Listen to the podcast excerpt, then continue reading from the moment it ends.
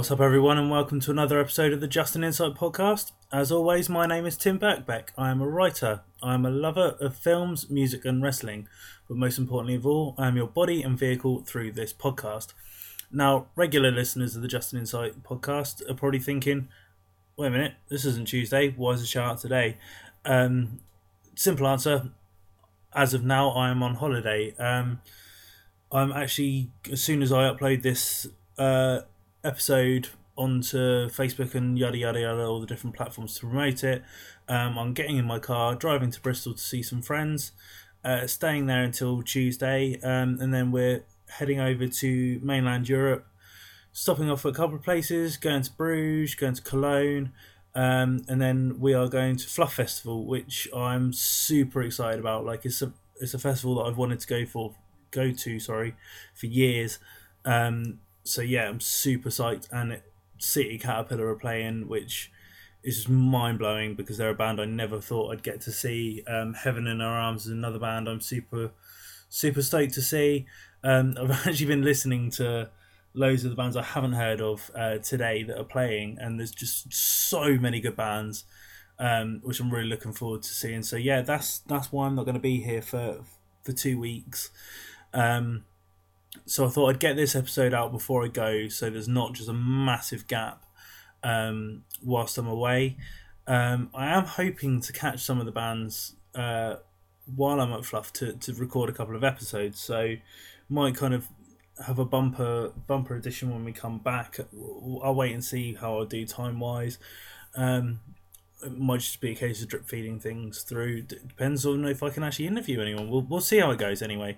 But as far as my usual weekly roundup goes, there's not really a whole lot to report because obviously the last episode went out on Tuesday, so only a few days past in that time.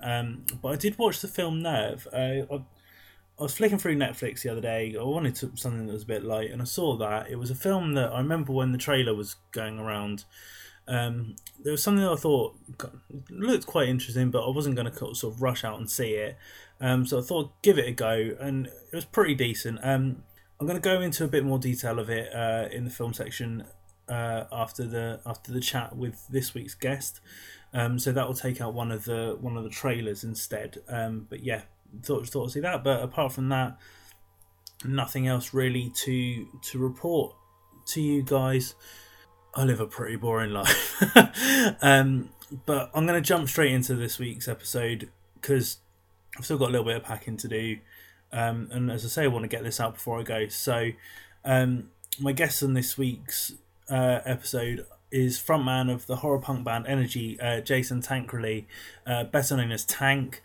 It was really cool to have Tank on the show, as Energy's a band that I got into when I was back in uni. Kind of came across them because they were originally signed to Bridge Nine, and at the time I just loved everything the Bridge Nine records were putting out, but they kind of fell off my radar a little bit. I think maybe with a lot of kind of people in the hardcore element it was the same, but I got to see them supporting Creeper earlier in the year, and I completely forgot how good they were, and kind of got back into them ever since. So yeah, it was really cool to have Tank on the show. We get into the band's longevity and how things have kind of only just started to pay off for them now, but they're kind of riding this wave of momentum at the moment, and they are coming back to the UK later on this month, so I will talk about the dates again after the chat with Tank. But we'll get straight into it, so for now please sit back, enjoy the chat that I have with Tank, and I'll see you on the other side.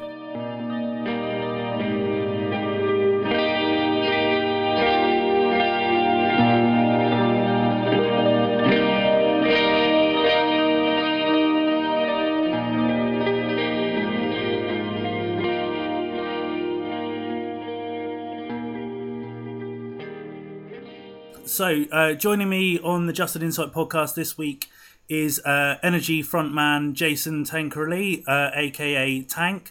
Tank, thank you very much for joining me. How are you doing? Thank you for having me. I'm doing well. How are you? I'm very well. Very hot here in the UK at the moment. It's probably nothing compared to the weather you have in the States, but everyone over here is dying of the heat at the moment. Yeah, it's pretty hot over here. Yeah, that's for sure. But I've been hearing a lot about the weather and stuff over there too. Yeah. From all the people I met. last time around. I think that's the thing. As soon as we get the slightest bit of sun here, everyone's like, "Oh my god, it's hotter than the sun!" So yeah. we go to the extremes of it. But yeah, obviously, the show is called Just an Insight, and obviously, Energy's been a band that's been going for 11 years now. Yes. So, if you can just run me through a brief history of Energy and give us an insight of how the band came and how it is to the point we're at today. Yeah, sure. I was like 19 or 20, and this was in like 2005-ish. Yeah. And I was trying to start a band. I was trying to get musicians together. Everybody I knew was doing hardcore, like hardcore music. Yeah. And we wanted to stand out and be more of a punk band, but like still have that hardcore influence. And like, well, I wanted that, and I couldn't find people who really shared the same vision for a band as me, so it took me a little while, but once I finally did, could meet halfway with some people, I met the lineup that recorded our first album, yeah, Punch the Clock, in 2006, and then it's been a rotating lineup of musicians since then. Yeah, I don't know, but I mean, I could run you through like every chapter of the band. Well, it could go on forever, but it has been 11 years. Well, because obviously one of the things that I wanted to talk to you about is my kind of my love of like alternative music kind of started through hardcore and stuff, and obviously mm-hmm. the Boston hardcore scene is something that every hardcore kid kind of knows about. So for mm-hmm. For you kind of growing up in that and wanting to do something different, was it quite difficult initially? Well, like I said, initially finding the people who I pitched this idea to them and they'd be like, no, I'm not going to do that. Like, yeah. Or, you know, that kind of thing. Because it was like different. We were people would tell me all the time back then, you guys are a real breath of fresh air in this otherwise stagnating sound of a hardcore scene that we have going here. And, it's just once we got in a room together and it was people who all shared the same sort of vision for the same type of bands, it came pretty naturally. Mm. It wasn't always easy playing shows, I remember. Because you put on bills with a lot of kind of like the hardcore bands in the earlier days? Yes. Yeah. Yeah. That was definitely... You know, there were definitely some shows there where people were expecting another band to come on, you know, a band to come on that they could, you know, mosh to and go crazy to, and then we would just come on and they'd never heard of us. Yeah. And I start just like actually singing. Yeah. And I've seen the audience so many times back then just cross their arms, like, you know, they'll just... They're like jaws drop. They're just like, "What is this?" Like not in like a good way. Yeah. Like in I don't understand this kind of way. So it's I don't know. But then again, we've had some of our most passionate and intense moments at shows like ever in the hardcore community. So it can go either way with the band. Like, and for you, what kind of What influenced you before, obviously, Energy kind of became a band? Because I think the obvious kind of ones that people draw comparisons are obviously like the Misfits, AFI, Alkaline Trio. But were they the bands that you maybe not aspired to be like, but that you kind of thought there's a loophole in the Boston/Massachusetts scene that I want to fill with this type of music? I don't think I thought of it that consciously, like, oh, I need to be the band that fills this whole, how come nobody's doing this? Yeah. I just kind of, I grew up listening to the Misfits and Bad Religion and Dag Nasty and Minor Threat and AFI and just stuff like that, and I wanted to just do that. So, I mean, we did it, and or at least we tried to. Yeah. And, it seemed to work out. I don't know. And My first sort of hearing of you was obviously the release of Invasions of the Mind, which came, which obviously came out through Bridge Nine. So again, the hardcore kid in me kind of just basically liked anything that Bridge Nine were putting out at the time. So I was the same way. I was really, I felt really like honored to be part of their roster when they signed us. I was like 22 or 23, and I loved everything they put out, and I was like, oh my god, they want to put out my band. That's amazing. But for when that record kind of came out, because obviously the kind of history of Bridge Nine is in sort of hardcore and stuff. So what was the initial sort of reaction to a band like Energy that's not quote unquote the typical band that would be on Bridge Nine? What was the reaction like for you guys? Was it positive, or were people kind of like, "Whoa, well, why are these guys signed to Bridge Nine?" It was definitely the latter. Oh, okay. I mean, I heard some really kind words and stuff, you know, when the album first came out, but it could be because it's me, but it felt like it was mostly negative, and especially people who heard Punch the Clock. Yeah. And then we transitioned into a little less poppy, a little bit more serious texture, do you know what I mean? Yeah. And that kind of a thing, with way more serious lyrics and everything. And I remember people were like really mad that we changed our sound so early on in our career and all this stuff. And a lot. If you just, I mean, I hate to like slag myself like this, but like if you just Google Energy Invasions of the Mind, like almost nothing but bad reviews show up. Oh, really? From the year it came out. That's because like, I really like when that came out, because as I say, I was like Have Heart are the band that I've absolutely loved. They're my favourite band. So they gave us a really like a shout out early on in our career. I remember during like the MySpace days. Yeah, they made some post on their like MySpace. Well, I think that's how I kind of came about you guys, because I think they like, speaking of MySpace, I think you were in their like top 8 friends thing. And I was like, oh, I mean, maybe, I don't know. So I was like, oh yeah, I'll check out these guys. And obviously, listening to kind of bands like AFI and things, I resonated with what you were doing. So when the album dropped, I absolutely loved it. So it's interesting to hear that was the kind of reaction you had. A lot of people over the years have. I mean, that album seems to have aged well. Yeah, like it's aging better than it. Like it's doing better. Not like, you know, not like sales wise, but like it's doing better reception wise. Yeah. Now than it did then. Yeah. So I mean, I'm glad people are like coming around to it now. So that's cool. I don't know. But obviously, you briefly touched upon it then. Obviously, because again, I'm not sure if it was just me kind of changing my musical taste, but after Invasions in the Mind, I kind of wavered in what I was listening to, but for me, it kind of felt like you guys disappeared for a little bit, and you obviously said that there was the revolving kind of door of musicians and things. So was it a case of basically fine-tuning what you had to get to where you are now? Because obviously now you're putting music out quite regularly again. So has it been a slow process to get to where you are now? That's good. That's a nice thing to hear somebody say, that we're putting music out regularly again. Yeah. Just it's good to hear somebody else saying that back at me, because you're right. There were long stretches where nothing was happening. Well, when we parted ways with Bridge Nine, I also in turn parted ways with a lot of the members. Like they quit. And.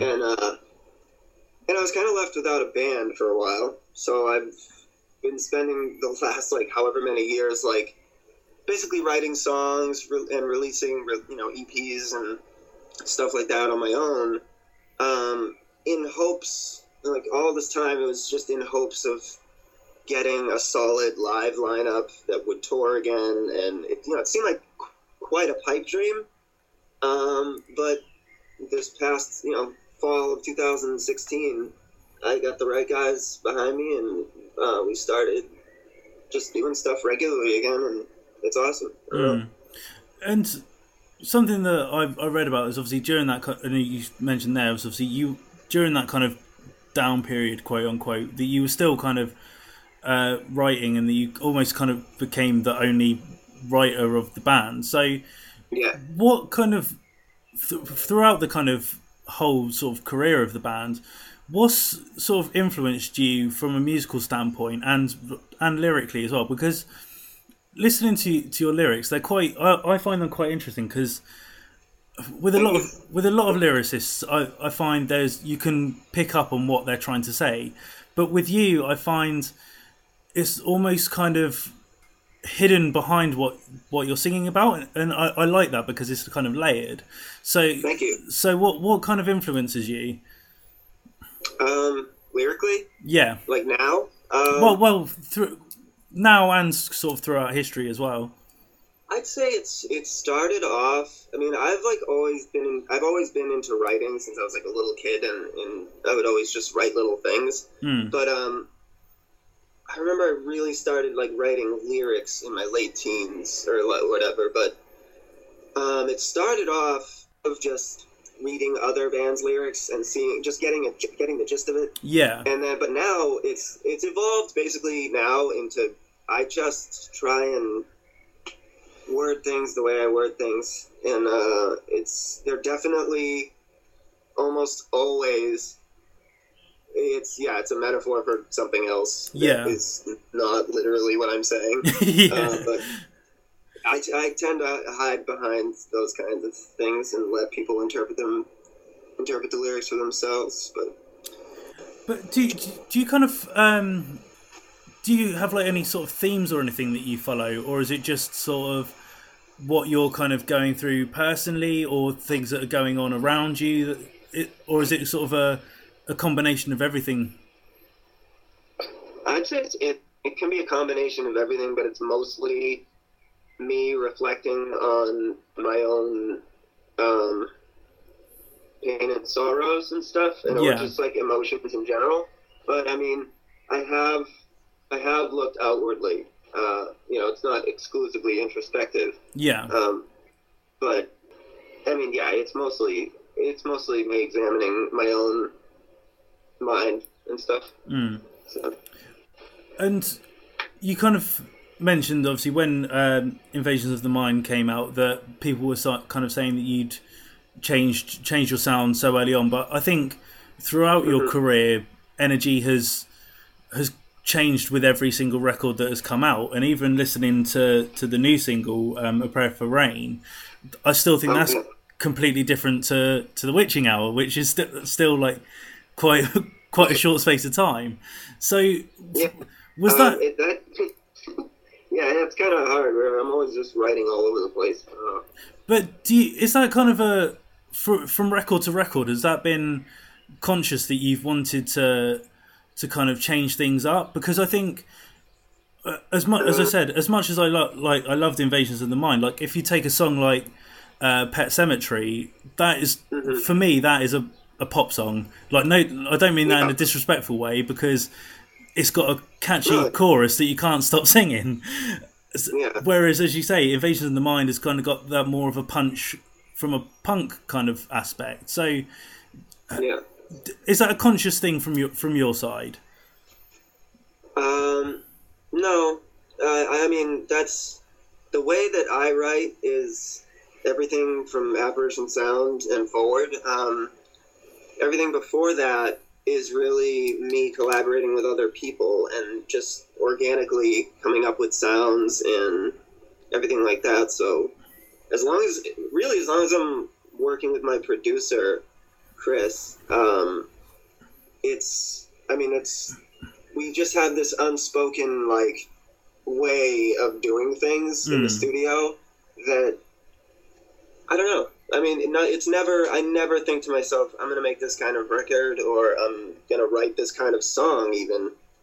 I just try and write songs and then put them all together. And yeah, like you said, even those two songs are very drastically different. Like we recorded them at the same time, and it was very like, all right, let's listen to this one, then let's listen to that one. And they sound like they should be on two different records. Yeah. But like so many... like so many of our.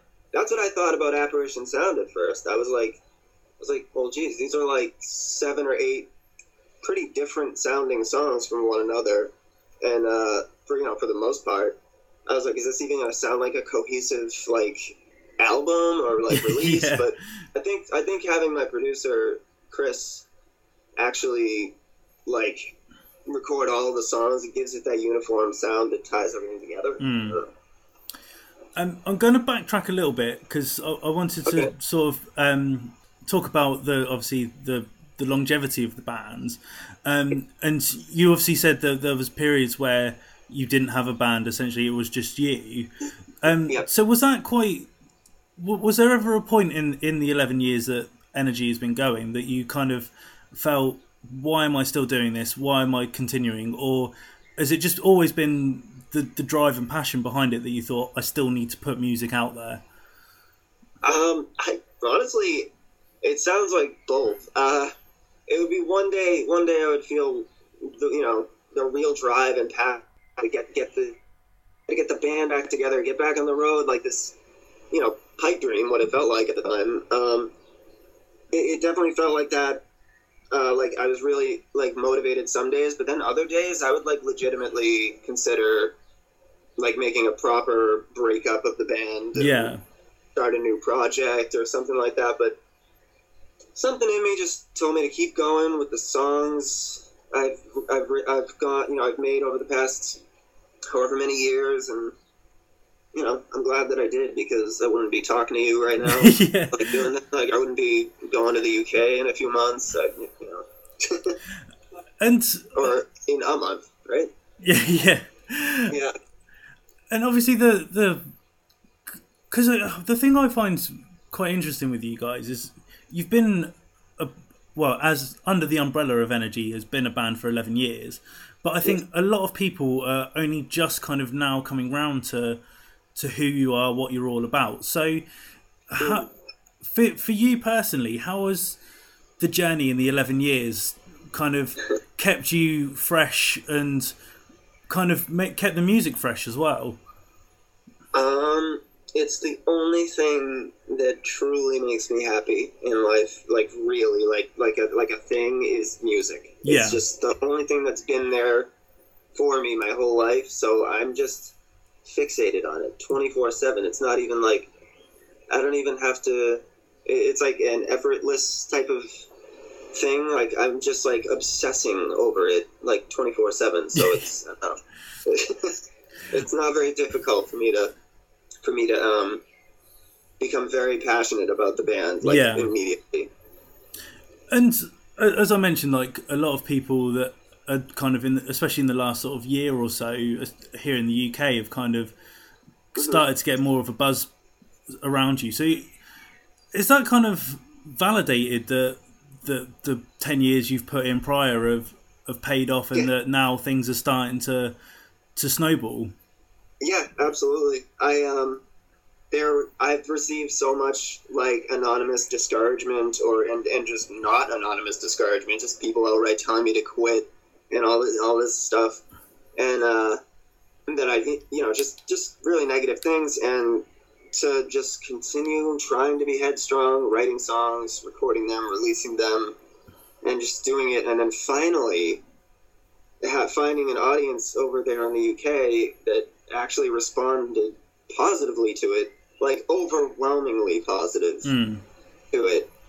It's the best feeling in the world. That was like one of the best things that's ever happened to me, was that last tour in the UK. And I just need to thank Creeper again for offering to take us out. Correct me if I'm wrong, but was that the first time you'd been over here? Yes, it was. So again, obviously, in the 11 years, so other bands would have kind of been over here a couple of times, sort of thing. So was it just a case of circumstances that nothing ever presented itself, or? Yeah, basically, nothing ever presented itself. I don't remember any UK tour offers ever coming in before. It's just, we went to Europe, like went to Germany and a few other countries, but we never went to the UK, ever. So, I think it was just circumstantial. Okay. I will talk about the tour that you did with Creeper in a moment, but before I move on, I just want to talk about kind of the aesthetics of the band, because again, when I kind of first came about you guys, instantly the logo was something that I was drawn to, but the artwork of you guys was, again, very reminiscent of old school AFI, which was something when I was in school I absolutely loved. So I was drawn to it straight away, but obviously again, through the records, that's kind of grown and developed with the band, and it's you've kind of got this identity through artwork. So is that something that you put a lot of thought into, or is it just the way that the band's come that you feel that it fits with what you put out musically? It's definitely something I put a lot of thought into. Me and our artist George, we brainstorm back and forth, and I usually try to come up with some kind of a concept, like a vague concept for him to work with. And it's very, like, he has a very, like, Tim Burton, it's like a Goosebumps book cover type of, like, artwork style that I really like. And it just, I feel it represents our, like, aesthetic, like, very well. Like, that type of imagery is what the sounds would look like. You know what I mean? Like, that's what I try to make the album cover, or I try to have him make the album cover look like how it sounds. If that makes any sense. I don't know. Like, it's definitely not just like a, you know, on a whim kind of thing. I think about it very much so.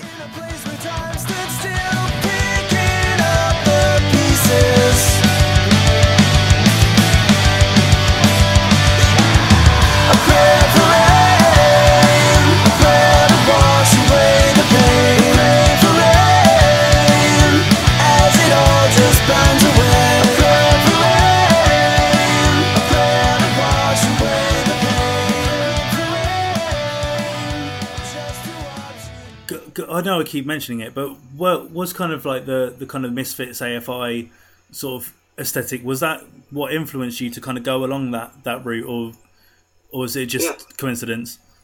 No, it's absolutely. They were a huge influence. Misfits and AFI, those two bands. They were the bands that I felt the most connected to. Mm-hmm. And for some reason, that aesthetic and that imagery and just that feeling that those two bands give you was something that I've never felt since, like nothing as powerful as that. Yeah. So I just was drawn towards that type of direction, or drawn in that direction because of them, and like loving it as a teenager and all this stuff. It's just like, I've always said to myself, like, would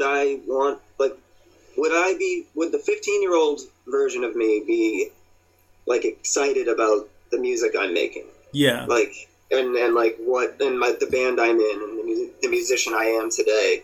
And I try to keep that in mind when I'm creating or doing anything like that. Like, I want to excite the 15-year-old inside me. You know what I mean? It's like... And out of all the artworks you've done, have you got a particular favourite at all, or do you like each as much? All of them? Yeah. That is really hard, because there are so many. I mean, George has done like single artwork. He's done EPs, and we have another artist, Bill Hauser, who did our earlier work, and I mean, there's just so many. Either Invasions of the Mind or, like, Apparition Sound, or, I don't know. I want to say, like, Another Yesterday artwork. It's hard to tell. George is just so good at what he does. That's cool. As I said, I wanted to obviously talk about the UK tour you did with Creeper. And I think it might just be because, again, I've listened to you guys for years, and then obviously Creeper, I've got a weird relationship with Creeper. So basically, Will and Ian, I've known for years. I used to put on their little sort of hardcore bands back in the day, and then all of a sudden they started this band, and things just completely blew up. It was absolutely out of nowhere. But I think that you two kind of are almost like a match made in heaven in a way, because I think that you're both very similar aesthetically, both very similar musically. So before the actual tour started, had you kind of, were you aware of them? Because I know in the UK now they're massive, but they've only been going, I think it's just under 2 years.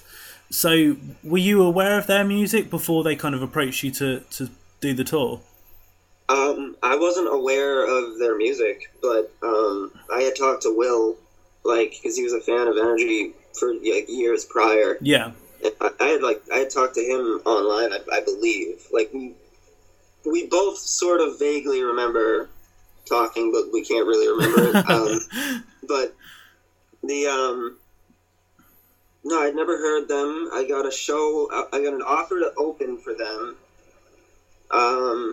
In July of 2016, I think, and it was just like a complete like I had no idea what they were going to sound like. I just saw their logo and I was like, oh, they're probably right up our alley. Yeah. And I checked them out. I'm like, this sounds like a pretty good show for us to hop on. And then I saw what they were all about and that they had like a look and like a sound and an aesthetic, and I was like, this would really be like, before I could even process the thought though, Will was like, have you ever been over to the UK? Like, I'm such really into your band and I want to bring you guys over to the UK. And I was like, before I could even like think about like touring, like before I could even process the thought of like, oh, this would be a good band to tour with, Will already offered to tour. Like, he was like so quick on that. And I used to do like a blog online where I just complained about touring because I was like younger and miserable. Yeah. And he said he used to read it like every day. Like, I would do this daily blog, and apparently he used to read it, and I would write about how much I hated touring, and he said that's why he didn't ask us to come over sooner. How bizarre! because of my blog, which I totally understand. If I read that, I would be like, this person never wants to tour again. Yeah. But when he mentioned it, I was like, yes, absolutely yes. I was like, because it's just over time, like I said, I wanted to get the band off the ground again and start touring. And if we go on into the shows themselves a little bit, but how was it being in front of a different audience for the first time? And because as you mentioned previously, the reaction was really good. So was it kind of almost a thought of, why hadn't we done this sooner? Yeah, pretty much.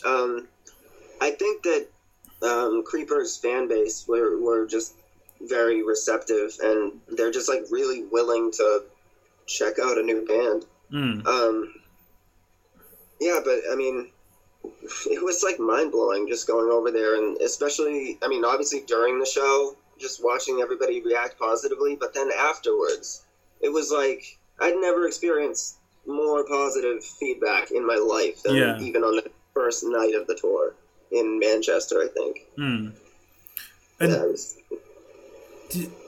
I'm going to guess what your favourite show is, because I was there when the moment happened. but was there any particular standouts for yourself? Which one do you think it was? I'm going to go with Southampton. Yeah, that's the one. Why'd you guess that one? Maybe because you did a certain proposal. Yeah. Yeah, I proposed to my girlfriend Megan at that show, and she said yes. And it was this big moment of the evening. But the show was also like a really good show too. So it was, because it was the hometown show for Creeper and everything like that. But I mean, that show was just like pretty much because I was actually stressed out all day about just random stuff. Building up to it, because I knew I was going to do that later, and but pretty much from the moment I walked out on stage, and all through the night, it was just nothing but positive, like good feelings, and like, I don't know, it was just like a really good show. Yeah.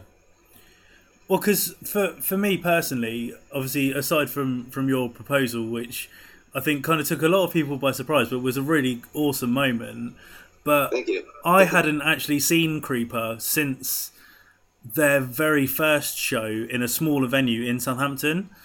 So to see them like explode on that scale, I think for a lot of people who had been there from that first show were obviously still following them through, and obviously the whole thing with the callous heart now is just kind of exploded.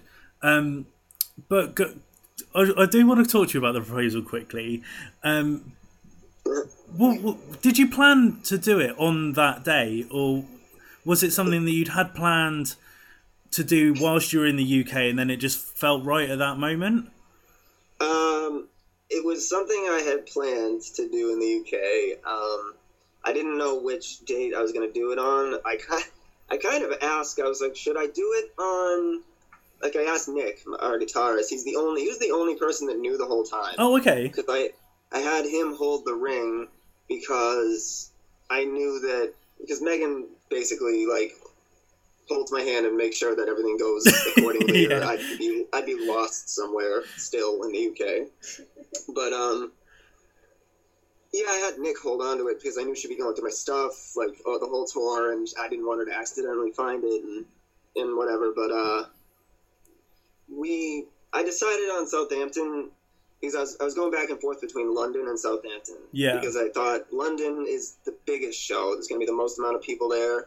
But I thought Southampton's going to be the more intimate hometown show where everybody's, like, feeling good already. And it's, like, a very loving atmosphere. Everybody's, like, families were there. Yeah. I think Creeper's family was there, whatever. And it just felt like a more appropriate setting. Yeah. And I just, once I decided it was Southampton, it was just like, that's it. Yeah, that's cool. And obviously, you've mentioned, the reception that you guys had was sort of beyond what you kind of thought it would be. So was that why you've kind of now decided to come back so quickly? Yes. There was,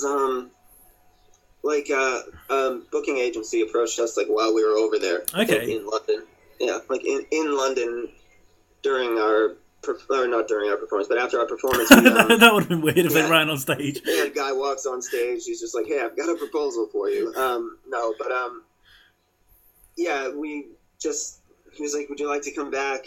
I was like, yes. So we knew we were coming back before we even left. Oh, okay, that's pretty cool. Yeah, and which was amazing. I was like, I thought this was just going to be like a one-off experience that would just hopefully be beneficial, like, and it seems to be leading to a lot of good things. Mm. And I've obviously mentioned the kind of comparisons with yourselves and Creeper, but I think in general the kind of quote-unquote sort of horror punk sort of genre is kind of coming back to fruition in a little bit. So do you think that that's why now people are being more kind of receptive of you, being more aware of you as well, and that has afforded you this opportunity to come back to the UK so soon? I think that if that's true, if horror punk and like darker, gloomier aesthetic bands, if that like is coming back, then that's definitely why. Like without a doubt, that's why people are more receptive to us. I mean, if that is true. Yeah, I just think I don't know, it might just be me picking up on things, but I think there's, especially here in the UK, like, because the buzz that is around Creeper at the moment, we are seeing a few kind of copycat bands trying to kind of emulate, and so I think that's maybe why that I think that it's kind of on the up. Yeah, it's a good thing. It's a good thing I didn't change the name of the band or do anything, or else people would. I think we were copying them. But obviously, coming over here for this time, sort of the end of July and August time, you're obviously playing smaller venues, playing cities that you didn't play when you were with Creeper. So, for you, what are you looking forward to most this time round? I'm just looking forward to seeing how well we can do on our own. I don't know. Like, obviously we were put in front of such large audiences because of Creeper.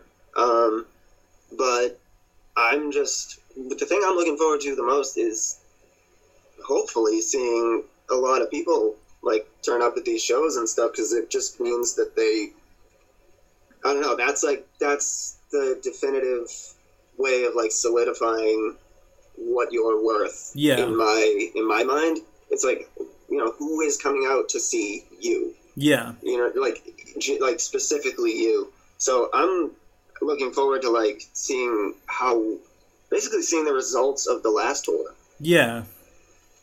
And are there any particular cities that you're looking forward to go into, or is it just take it as it comes? Yeah, just take it as it comes. I mean, it's, yeah, that's pretty much it. I mean, I don't know. Yeah. Yeah, that's cool.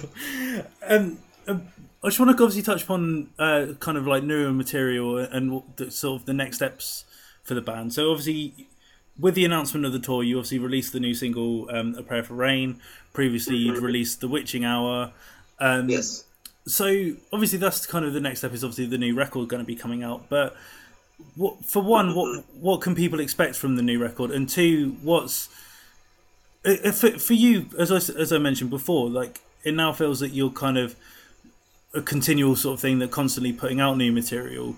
So do you kind of, once this is out, is it sit back and take it all in, or is it, right, move on to the next project? Well, nobody ever actually said that there was a new album coming out. Oh, but... okay, I've just made that assumption then. But let's look. Is new music, and it has been recorded, but it's not a large body of work, let's just put it that way. But there is new music that there'll be like a release, including the two previous singles and stuff. But what was the actual question though? Just sort of once this next body of work is out, is it, do you kind of sit back and take everything in, or is it a case of, right, let's start writing for the next project? I'm always writing little ideas and stuff, so I have like an idea, like a song savings bank in my head, and unwritten voice memos on my phone. And but I mean, when you're on tour, when you're playing, like when you're literally out there on the road right then and there, to me that is an impossibility to write while you're on the road. So you have to just sit there and take it all in when you're on tour. But when I'm not on tour, it's basically, I work well under pressure. So if you tell me a record needs to be done by blank, whatever date, it'll get done. It just will, but if you just leave me to my own devices, I might not write you a new record for like 5 or 6 years. So now that things are actually like starting to churn like a machine within the band, where like we've got so far, we've like gone from like thing to thing to thing. Yeah. Like there hasn't been like a dead stop for us yet, I'm hoping. So if that continues, the next goal after this new EP will be to write an LP, and hopefully somebody will say some date at me that will scare the hell out of me that I'll have to write a whole album by. And then that's how it'll happen, but it'll happen. And I'm always happy with the stuff that I write last minute. I don't know why. I there's a new song that we have that I seriously wrote the lyrics like while I was in the studio recording vocals for other songs. Yeah. So, and I like the lyrics. Like, I really love the lyrics a lot in this song, and I wrote them very last minute. So it's just that spontaneity of like writing is really cool. I don't know. And I just want to quickly kind of do a quick comparison. So obviously the tour that you did with Creeper was the first time you've been in the UK. But obviously you've been playing in the States sort of pretty much for the whole time that you've been a band, with a few gaps here or there. As you mentioned, you've been to Europe. But from comparing the States to the UK, what's the difference in the reception that you get? We get a reception. There's people... people clap when our songs end. People care in the UK. But when we just played a show in Boston, you know, our hometown show. Yeah. It really it was not pretty. Okay. So, yeah, yeah, like I don't. It's but then again, we just went to South Carolina, which is in the United States, obviously, and we just did great there. Yeah. We actually sold out the venue twice over. Oh wow. Which is illegal, but you know, weird. But not to blow up your spot via podcast, but yeah, I didn't say what venue it was. Who cares? But but yeah, other than that though, it's like it's completely hit or miss in the U.S., but the U.K. every single show felt like a complete success. Yeah. So would you say that it's a bit of a tougher audience in the States, or is it just yeah? Yeah, absolutely. Cool. I can tell you that from 10 years of experience. Yeah, right off the bat, yes. Obviously, we've kind of mentioned obviously the tour and writing new records and new materials and so forth. But what else is in store for the future of Energy? I hope just a lot of great songs that I haven't written yet. I hope. Yeah. That's just really what I care about is I just want to write as many songs as I can that I'm proud of, that I feel like represented some corner of my mind properly, like the right way. And I want to leave my brain and my heart and my soul, I want to leave that imprint behind, like, you know, when I die. Yeah. But that's really all I actually care about. But like, logistically, I want to tour, write, record, tour, write. Just basically just do that forever. Yeah. And how we'd like to end the show is to kind of ask what your favourite song is, but with a bit of a twist. So for you as a performer, what is the favourite Energy song that you like to play live and why? Oh, man. I really, that's hard. That's difficult. Definitely not any of the ones where I have to sing really high. I'm so out of breath all the time. It might be "They," like the show closing song that we did over there.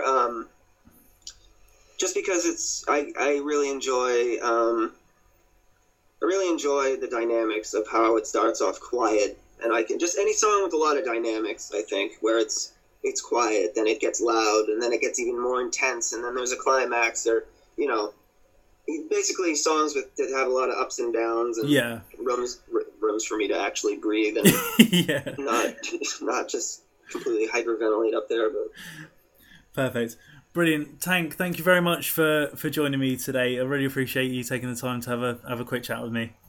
Thank you for having me. Perfect. Cheers, man. Take care. All right. Thanks. You too. Cheers. Bye. Bye.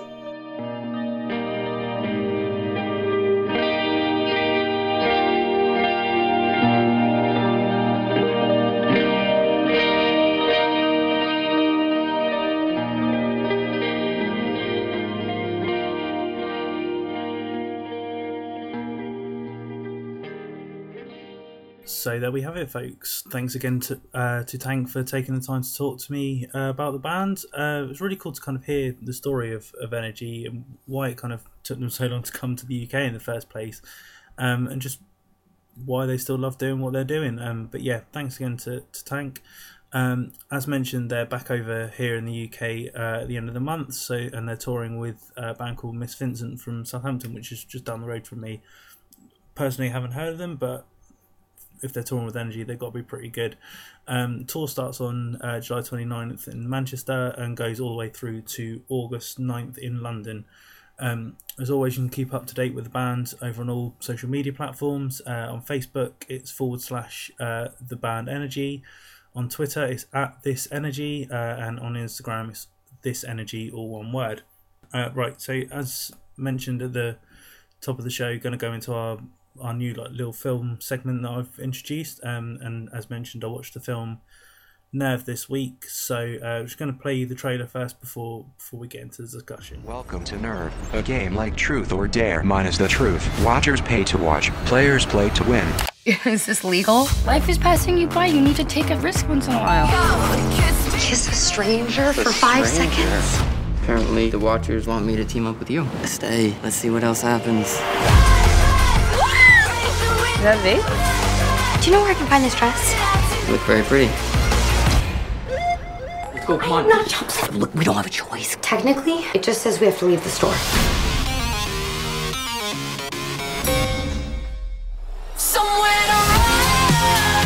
Big fan. Dollar dollar bill, y'all. Hold on, I'm just doing the Y and daddy. What? He's kidding. Let's have a little bit of anarchy. What the hell is going on? Watchers, they stole our identities. Officer, I need help. Gee, don't do this. The only way out is to win. Let's go! Okay, so the film stars Emma Roberts and Dave Franco, and they're immersed in this weird like social media game where watchers kind of dare them to do things for money, and each dare kind of gets progressively more nuts and more daring, quote unquote, and it's all streamed through a kind of Periscope-y type app on the people's phones. It's kind of like an episode of Black Mirror, but just more Hollywood, if I'm totally honest.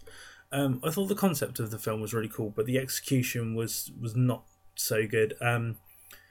Emma Roberts drove me a little bit nuts, if I'm being totally honest. Like, her kind of holier than thou kind of character, yeah, just didn't really buy into it. And Dave Franco's Dave Franco at the end of the day. But it was a nice, easy watch. I didn't get too distracted whilst watching it, so would give it a solid 6 out of 10. Would recommend it if you're bored one night and you're flicking through Netflix. It's only an hour and a. Around 20 minutes, I think. So yeah, definitely worth giving that one a go. Gonna quickly go through 2 trailers. First one is a new Amazon Prime series that's coming out called The Tick. So here's the trailer. Hello, world. This is an epic tale, rife with destiny, adventure, blood loss, and good against evil.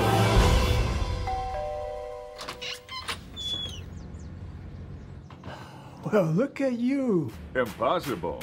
You're a superhero. Good eye. I am the Tick. Bulletproof. What do you bench? No idea. Can you fly? Whoa! Tick! Good grief. Destiny's on the line, Arthur. Accept the charges. Is this gonna be a long call? Could I sit? Sure.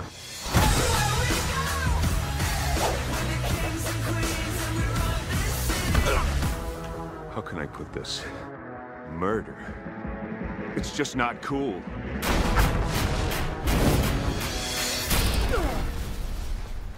Impolite! Quite a kick. What the world needs now is us. Sweet us. No. Oh, yes. Ah, this is the good stuff. I'm breaking a little bit. Taser time! Tickle!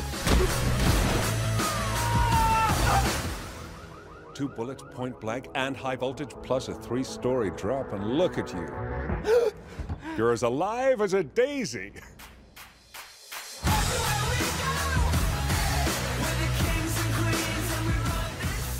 Like, basically, the premise behind this, from what I can gauge and reading the synopsis, is obviously in an era where we've got superhero movies and stuff coming out of our ears. This is kind of a comedy take on it, clearly, from the trailer. It's about an accountant who has no superpowers whatsoever, comes to realise his town's kind of overrun by supervillains, so he kind of takes matters into his own hand, a la Batman, but he's just a bit bonkers and nuts, and yeah, the guy who plays him, I can't pronounce his name, but he's a well-known British actor who's been in loads of British comedies like Spaced. He was Shaun of the Dead's flatmate in Shaun of the Dead, if that gives you any kind of reference point. But yeah, it looks quite funny. It's kind of got that kick-ass vibe to it, so there's a lot more kind of humour in it than just your standard superhero stuff. So yeah, I'd give it a shout, give it a go. It premieres on Amazon Prime on August 25th. The second trailer we're going to go for is a film called The Dark Tower, starring Idris Elba and Matthew McConaughey. So yeah, I'll be back after the trailer. For thousands of generations, the gunslingers were knights, sworn to protect us from the coming of the dark.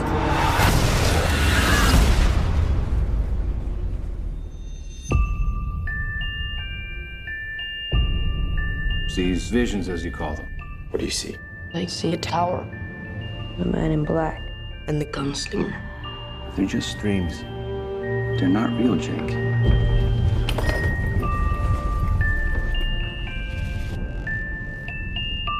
There's another world out there. I know there is.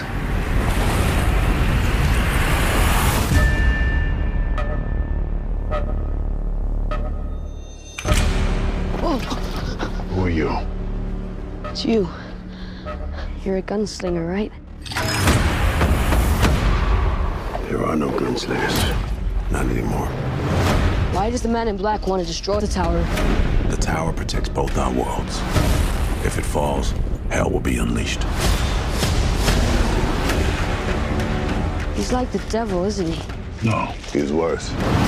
You can't stop what's coming. Death always wins. Your world might be gone, but mine isn't. If you let that tower fall, billions of people die. When I have guns and bullets in your world, you're gonna like Earth a lot. All right, let's go. You clawing your way out of the darkness. Did you tell the kid whoever walks with you dies by my hand?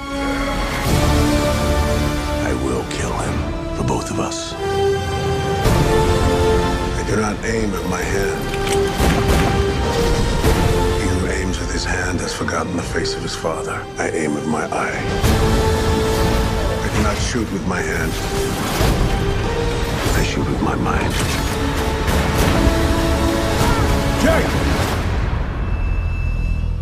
Jake! I do not kill with my gun.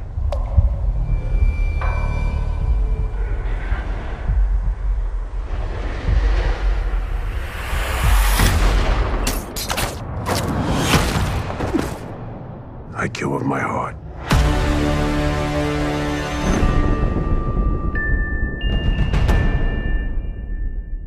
Okay, apparently this is based on a series of books by Stephen King, which I was unaware of. It looks pretty cool, looks pretty, obviously, kind of sci-fi, horror-y-esque. You're going to be with Stephen King, to be honest. It's kind of hard to describe. Unfortunately, with a podcast, you don't have the visuals of it. But visually, it looks really cool. And to be honest, Idris Elba looks like a badass. Matthew McConaughey looks like an evil motherfucker. And I think that's all you really need to know. Film comes out on August 18th. So it's definitely one I'm going to put on my watch list to go and see. Right, that is it for this week's podcast, folks. As I said, there's not going to be any for 2 weeks. As I'm away, but I've got loads of stuff lined up for the future, so yeah, please keep supporting the show whilst I'm away, and yeah, we've got some really awesome guests lined up in the weeks I'm back, and as mentioned, hopefully going to get some guys from Fluff itself, so yeah, really looking forward to it, and I will be back in a couple of weeks, but for now, ladies and gentlemen, thank you again for joining me on the Just an Insight podcast, and I will see you soon.